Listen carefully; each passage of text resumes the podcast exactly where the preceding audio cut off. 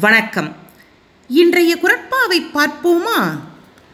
நந்தினி நீ என்னிடம் படிப்பது போல் சில ஆண்டுகளுக்கு முன் சண்முகம் என்ற மாணவன் படித்து பத்தாம் வகுப்பு தேர்ச்சியடைந்தான் நன்றாக படிக்கும் அவன் படித்து முன்னேற வேண்டும் என கட்டாயப்படுத்தி சிறிது பணம் கட்டி பட்டயப் படிப்பில் சேர்த்து விட்டேன் சிறிது பண உதவியும் செய்தேன்.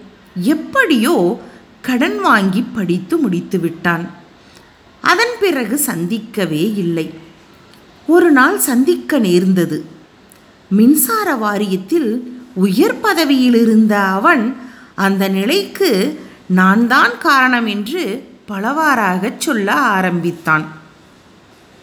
தம்பி நான் சிறிய உதவி செய்திருக்கலாம்.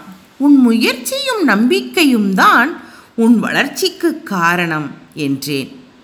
ஐயா நீங்கள் ஊன்றிய விதை இன்று மரமாக உள்ளது. உங்கள் உதவி மகத்தானது என்றான்.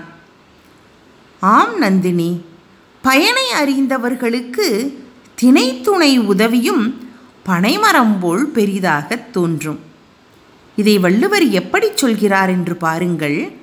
திணைத்துணை நன்றி செய்யினும் பனைத்துணையா கொள்வர் பயன் தெரிவார் திணைத்துணை நன்றி செய்யினும் பனைத்துணையா கொள்வர் பயன் தெரிவார் நன்றி.